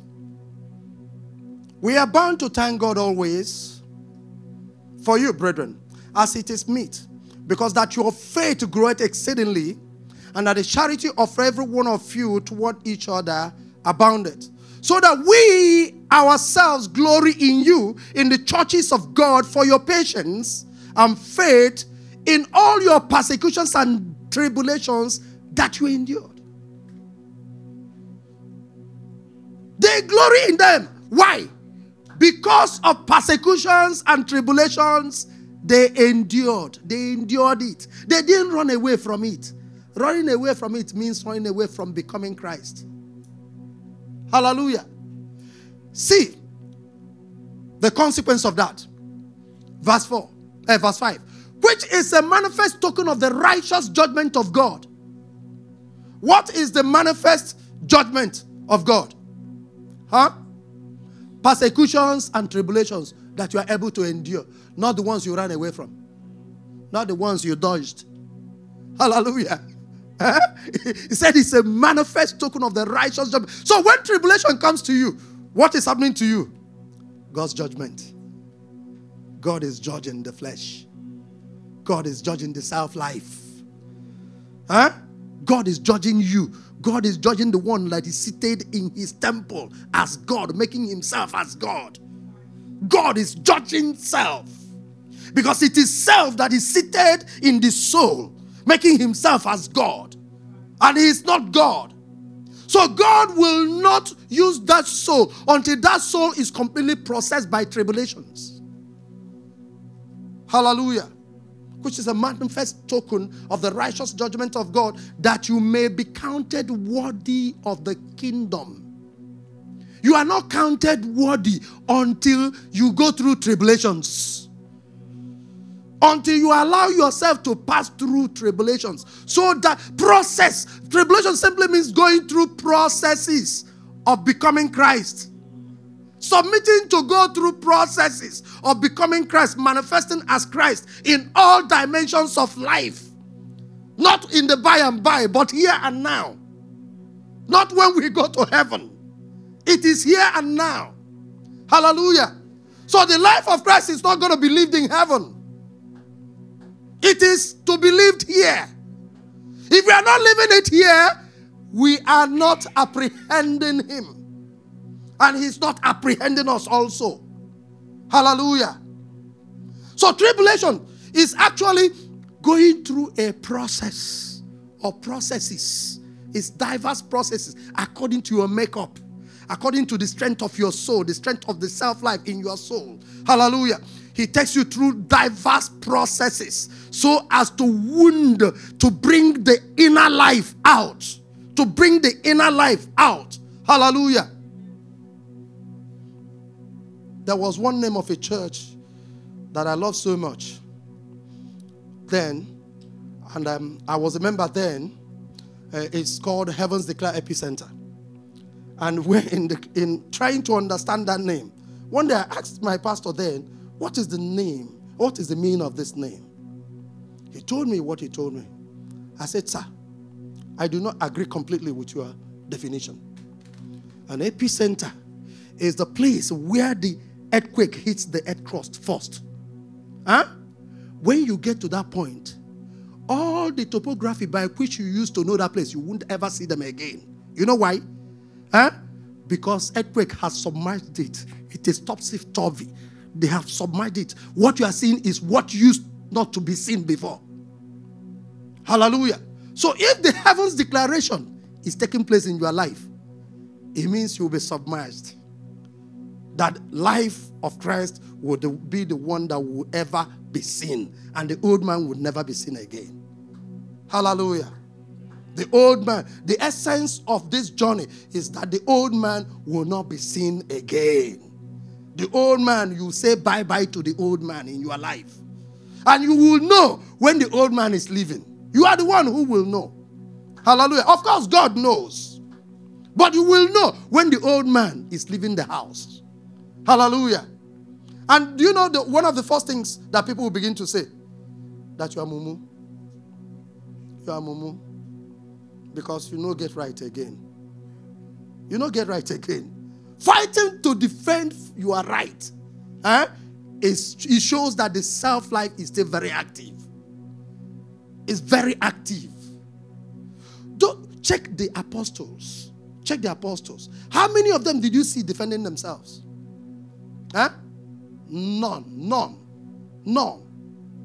So we must get to the processes will take us to the point where we will not be able to respond when the issues of rights are coming. Hallelujah. You know why? Because Christ is your portion. Christ is your portion. When God said that Levi will have no portion in Israel, they will have no portion of land. Why is it so? Huh? Because God is their portion. When our father Abraham was journeying with God and he asked him about Eliezer of Damascus. Okay, man. And he was asking, Is it Eliezer of Damascus that we inherit all these things? What did God tell him? He said, Know it that from today I am your great and exceeding reward. I am the only thing you will that will be your reward. It's neither Eliezer nor whoever that will be your offspring. I will be your reward. So if you have gotten me, you have gotten eternity. You have gotten everything. And that was why that man lived all his life looking for cities eh? that is without foundation. Do you know who he was looking for? Us. He was looking for us. Hallelujah. Any question? It's time to stop. You have a question? Okay. Okay. Let's take questions. Yes, it'll be important. If you have a question, please ask. Our time is fast spent. Hallelujah. Uh, um, you, so you talked about um. You talked about um, tribulation when you read um, Second Thessalonians one three to five, and you said um, we should not dodge tribulation. I know that Pastor Isibo has also mentioned it before that when tribulation or persecution comes, we should not dodge. Mm-hmm. Now, I know that dodging is not the same thing as um, falling into sin. So, can we clarify what dodging is and how we can cleverly dodge? Hallelujah. Hallelujah. Hallelujah. Uh, let's know, first of all, that tribulation is not sin. Huh? Tribulation is actually the removal, the processes you go through, that it is a setup by Christ. It's a setup by Christ. So that you will go through processes that will remove the earth life. Remember, Titus chapter 2, verse 11. Quickly, please. Titus 2 11. Titus 2:11. The grace of God that brings salvation has appeared to all men. Huh? Teaching us that denying ungodliness and worldly lust, we shall live soberly and righteously. Where? Is it in heaven? Huh? So, the grace of God, what does it do to us? It's a teacher. The grace of God brings tribulations to us to teach us how we can not live according to the standards of this life. How we will not should, or how we should not be living as Gentiles. Jesus said something in Matthew chapter 6. He said, Seek not for what to eat, what to wear, and where to lay head, for Gentiles seek for such things. So we must not be Gentilic in our earth life. Hallelujah. Rather, we must be righteous and godly in our life. Falling into sin is different from tribulation. Hallelujah. Yes, you can. All right. Um, practical example. Um, we so sometimes God wants to train people in offense, right? So before you came into Christ or before you came into this dimension of truth, um, people offend you very easily. Maybe when they say certain things because of traumas of the past, you know, things you had gone through in the past, face rejection and all kinds of things. There's a way you react, and you get very easily offended, right? So, what you now do in order to prevent yourself from getting offended and from bearing grudges and from getting angry is that you avoid environments where you can be offended. And a place that you can have, avoid environments where you can where you where you be offended is you know a place like this where brethren are okay so after the formality of fellowship we hang out we stay together we share we talk so someone can say something that would easily offend you. So in order for you to not get offended you avoid that fellowship of the brethren. Okay? Maybe it's ushering departments for example. Uh, you know our place is too small so we really don't have those departments um, clearly defined like that. But if you're in an environment where some of those departments are clearly defined it very it's it's you avoid uh, i beg i don't want those people's wahala some people say eh, you have energy for women's uh, meeting I can't handle women's meeting. Women and their talk and their issues and their gossip and their this and that. So you tactically avoid such atmosphere and such environment. Sometimes people avoid even having. There's a man I know that went to live in, on went to live in the woods. He built, you know, you people are white people are a bit on the extreme. He built a tree house and decided to live in the trees, live in the woods, just to avoid interaction with people. So what he has done is that he has prevent robbed himself off of the opportunity of so that Christ can be pressed out of him. Uh, You understand? So how how is it that I have overcome offense? It's not by o- avoiding being offended. It's by staying in an environment where I can be offended. Somebody can do something that will offend me, and then they check me. I don't get offended. Someone can do something that makes it difficult for me to have to forgive the person. But they check me. That, that, thing is done to me. They check me and I forgive the person. And I'm not pretending that, okay? So some people they they, they are in a place, they, they they are not giving recognition, the kind of recognition that they want. So it offends them. Because of that, they leave.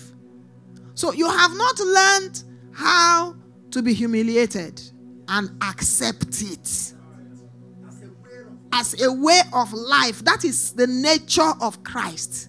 You have not learned how to be given a back seat. They didn't recognize you. So, because of that, you got what? Offended. And for that reason, you withdrew yourself. You don't want to be a part of those people anymore. Why? They didn't give you the kind of recognition, the kind of accolades that you need. You have denied yourself the opportunity of bearing, because when some certain things are due you and it's not given to you, there's a hurt that comes with it. Make no mistake about it.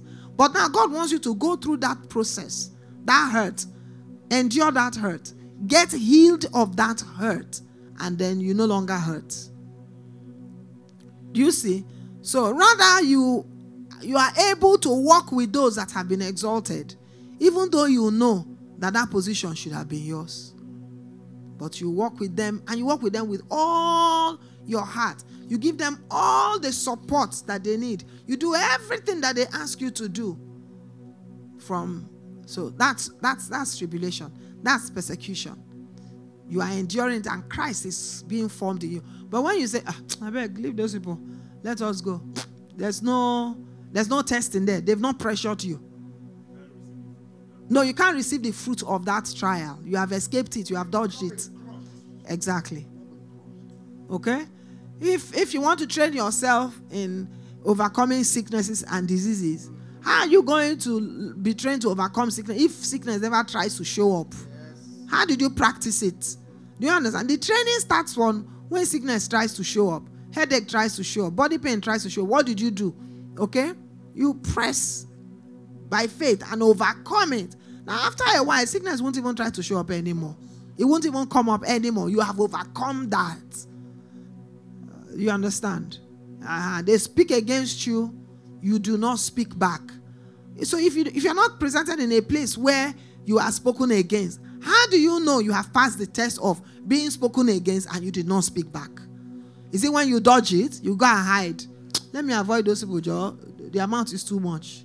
When they start now, uh, right? So you avoid that atmosphere, you avoid that place. So that's that's a practical example. Yeah. Yes, sir.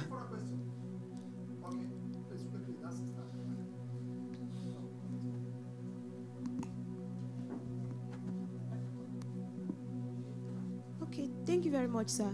Um, my question, I don't really know if I heard right. Where you were teaching, you made mention of um, tribulation um, revealed Christ in us, and persecution kind of revealed devil. I don't know if I heard right. So, okay. That it is the devil that can raise persecution against you, and oftentimes is to try your faith. Whether you stand for the Lord, whether you have chosen the Lord or you want to fall out. If you remember the parable of the sower, it says that those that fell on the stony ground, he said, when persecution arises as a result of the word, and they are offended and they fall away. You understand? Uh-huh. So persecution is the raising coming of the devil against a believer, raising false accusations, setting thorns everywhere around you, as if you are hemmed in. You understand? Uh-huh. In that case, what you do is to look unto the Lord. Let him defend you because he is the one who will deliver, who will deliver you from they all. You understand me? He will deliver you from every of such persecutions. He's the one. Paul said to Timothy that the Lord delivered me from all of them. So that is the way of escape. You don't go defending yourself. Just talk on the Lord. Hey, talk to the Lord. He knows what you are going through. But He is the one who will deliver you and close every mouth. You understand? Because you should know it is a bait of the enemy for you to fall away. So I think that's what I said. Eh? I hope it's clear now. Yeah, I'm clear. Okay, please. I know many of us will have comments, but because of time, huh? we are supposed to close at six, and now it's 12 minutes after six. Shall we rise up and thank the Lord for this evening meeting? Okay. Please give Eka the mic. She has a word. Oh, a word. Yes. Praise the Lord. Um, so I, I feel I just perceived that there was a saint that was here um, around the. Um, I think he had something with him that I guess he wanted to share with us or something like that. So that's what I wanted to. All right, I praise God. We, so we receive that um, visitation in the name of Jesus. Um, I think one of the words that somebody sent to me is that we must be open to. Um, let me pull it out. We shared it in. Um,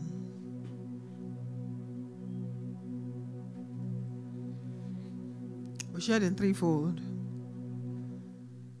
Let me see if I can find it.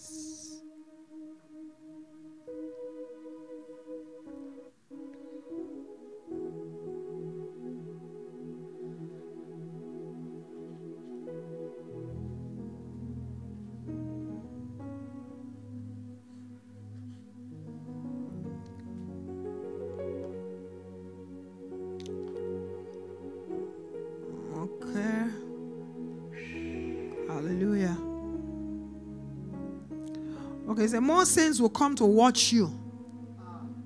More saints will come to watch you, teach you the ways of the underground church in China. Uh, more saints will come to watch you, teach you, prepare you, and strengthen you, and uphold you with gifts. Praise God. Uh, you will need their skills to survive what is to come. Praise God. Now, it's also instructive. I want us to also know that. Um, um, I want us to also know that there are there are okay there are tribulations that accompany our journey, But there is also persecution that would arise, like the kind of persecution when Saul was killing Christians and hauling them into prisons. Please, when that comes, it is advisable for you to run because that's what Jesus said. Do you understand? That's the, that's not the one that they are saying. Don't dodge it. Don't go and, and tell them, okay, I'm here. Come and catch me. Jesus said, when they persecute you in one city, he said, you run to the next one, and run to the next one, and run to the next one. And you will not have gone through all the nations of the world before Jesus returns. It also means that the persecution might not be everywhere at the same time. There will be cities of refuge, nations of refuge where you can run to for a season. And then, okay, so what Pastor Chudi is teaching us predominantly is that allocation of tribulation and persecution that have been assigned to us so that through them we can come into Christ, can be pressed out of us. Do we understand that? Praise God. And that one we must endure and pass through it. So the shame of being rejected, please don't run away. Don't leave the church and go somewhere else or leave the friendship or whatever it is. God will give you wisdom and go. I remember when I was being persecuted in the church where we were, I told my husband many times, I said, I want to live here. And he said, No. And then I went to God also in prayer. Okay, I had found another church that's like that were like were like-minded, you know, a bit they were spiritual as it were, they liked the Holy Ghost, they liked all the spirit spirit things that me too I liked. And then they were very loving, very in fact, they loved me so much, you know. They wanted to come into my house. And the Lord appeared to me in a vision and said, Don't settle here. Don't stay here. This is not where I want you to stay. My flesh would have stayed. And Lord said, Stay where? Why did He want me to stay there? He wanted, there were some virtues. He want training. I was being trained. You know? Praise God. Hallelujah. So that's that's the training, that's the information that um, the teaching, the wisdom that God is instructing us with today. I hope we are clear. Hallelujah. Pastor, Chud, Pastor Uche, please come and Pastor Uche is very, there's no sleep in his eyes. We need to run because we have another meeting scheduled for 10 p.m. for those who are in Lamb's Wife.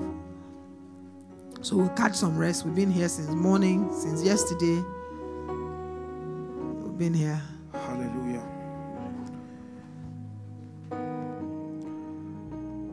Father, we thank you for your flesh. Thank you. Your flesh was broken to us, even as it has been revealed to us today through the spoken word. Father, physically we are partaking of it. We receive strength in our bodies. We receive life in our flesh in the name of Jesus. We judge every weaknesses in our bodies in the name of Jesus. We kill every sickness and diseases in our body. It dies now.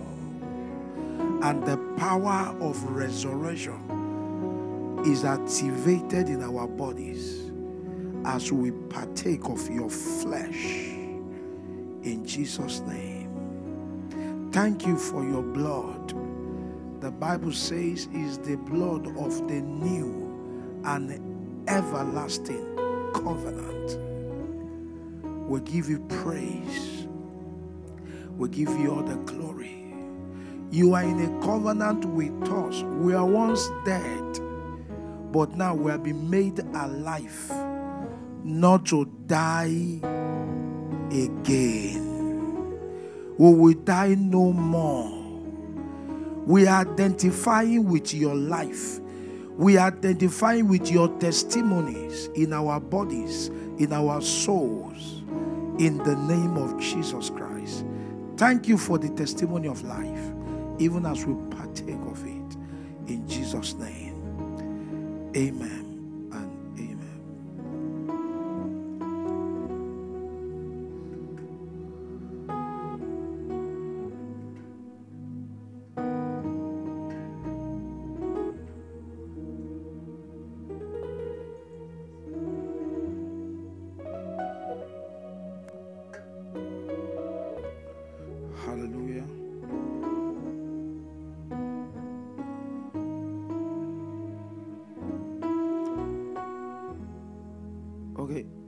Can have our seat. We can have our seat. Just, um, just partake in reverence.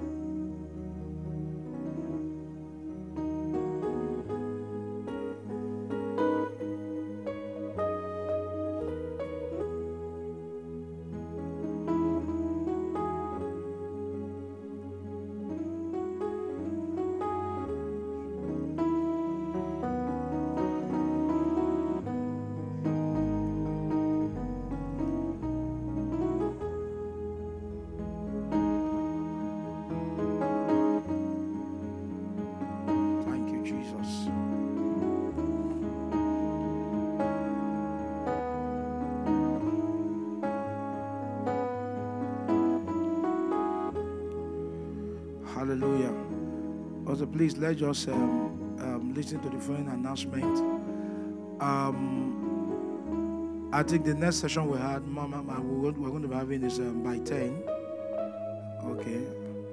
Hallelujah. So, as we leave here, let's go and catch some rest. So, we'll come back um, by 10. And, um, okay, okay. Okay, by 11, please, uh, coordinators, please take note of that. Um, today is our last day worshiping here. Hallelujah. Hallelujah. Uh, let's rejoice now. Praise God. Let's rejoice. Uh, praise God. We are moving from uh, cave to Hebron. Hallelujah. So um, from Monday we'll be packing. Please, if you have chance, please we will need your uh, support. Just come around and help us uh, to pack. So from you've already moving some things today. So from tomorrow Monday, or Mon- Monday precisely, we'll be, you know, doing the major uh, packing. Praise God. So let us bear that in mind. And the first service we are going to be having in our new site um, is a communion worship. Communion worship. Hallelujah. So we're going to be opening that place by engaging God in worship. Hallelujah. Please let us bear that in mind and prepare towards that. That will be next week, Saturday. Hallelujah. Praise God. Yeah, communion worship. Praise God.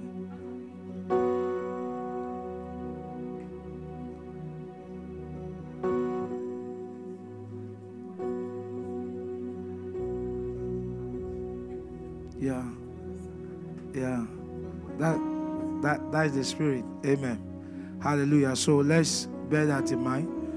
Hallelujah. Okay, if you have your offering, let's give our offering. If you have your offering, let us give our offering. Father, we give you all the praise and all the glory.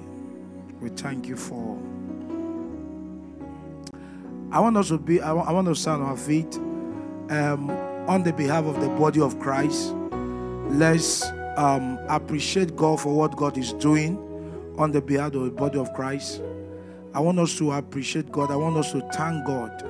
I want us to worship God. I want us to give Him all the praise. The Lord has been faithful. The Lord has been faithful. The Lord is coming with instruction, direction, clarity, understanding, revelations. I want us to thank Him from our heart. I want us to put this attitude. I want us to, you know, you know, to push our heart, but by by by giving Him times, worshiping Him from the depth of our heart, telling Him, Lord, we are not taking for granted for that which you are doing in our midst, and we know you are doing it in the body. We thank you, Father. We give you praise. We give you all the glory. We give you all the honor, Father. Thank you for your intent. Thank you for your purpose. Thank you for your will you are making known to us. This is our rejoicing. This is our confidence that that good work which you begun in us, Father, you perfect it. Thank you, Father, because we know we are changing, we are transforming in the name of Jesus Christ. Your intention is being made known in our souls, in our bodies, in our families, collectively, individually, in the name of Jesus. Thank you, Father. Thank you, Lord. Thank you, Lord. Thank you, Lord. So we declare today that we shall live. I say we declare, I say we shall live and we shall not die. I say we shall live and we shall not die. We will declare the goodness of God in the land of the living. Glory to God. Hallelujah. Can we share the grace? The grace of our Lord Jesus Christ, the love of God, and the sweet fellowship of the Holy Spirit rest and abide with us now and forevermore. Amen. Surely, goodness and mercy is following us all the days of our lives as we are the house of the Lord now and forever. Amen. Shalom.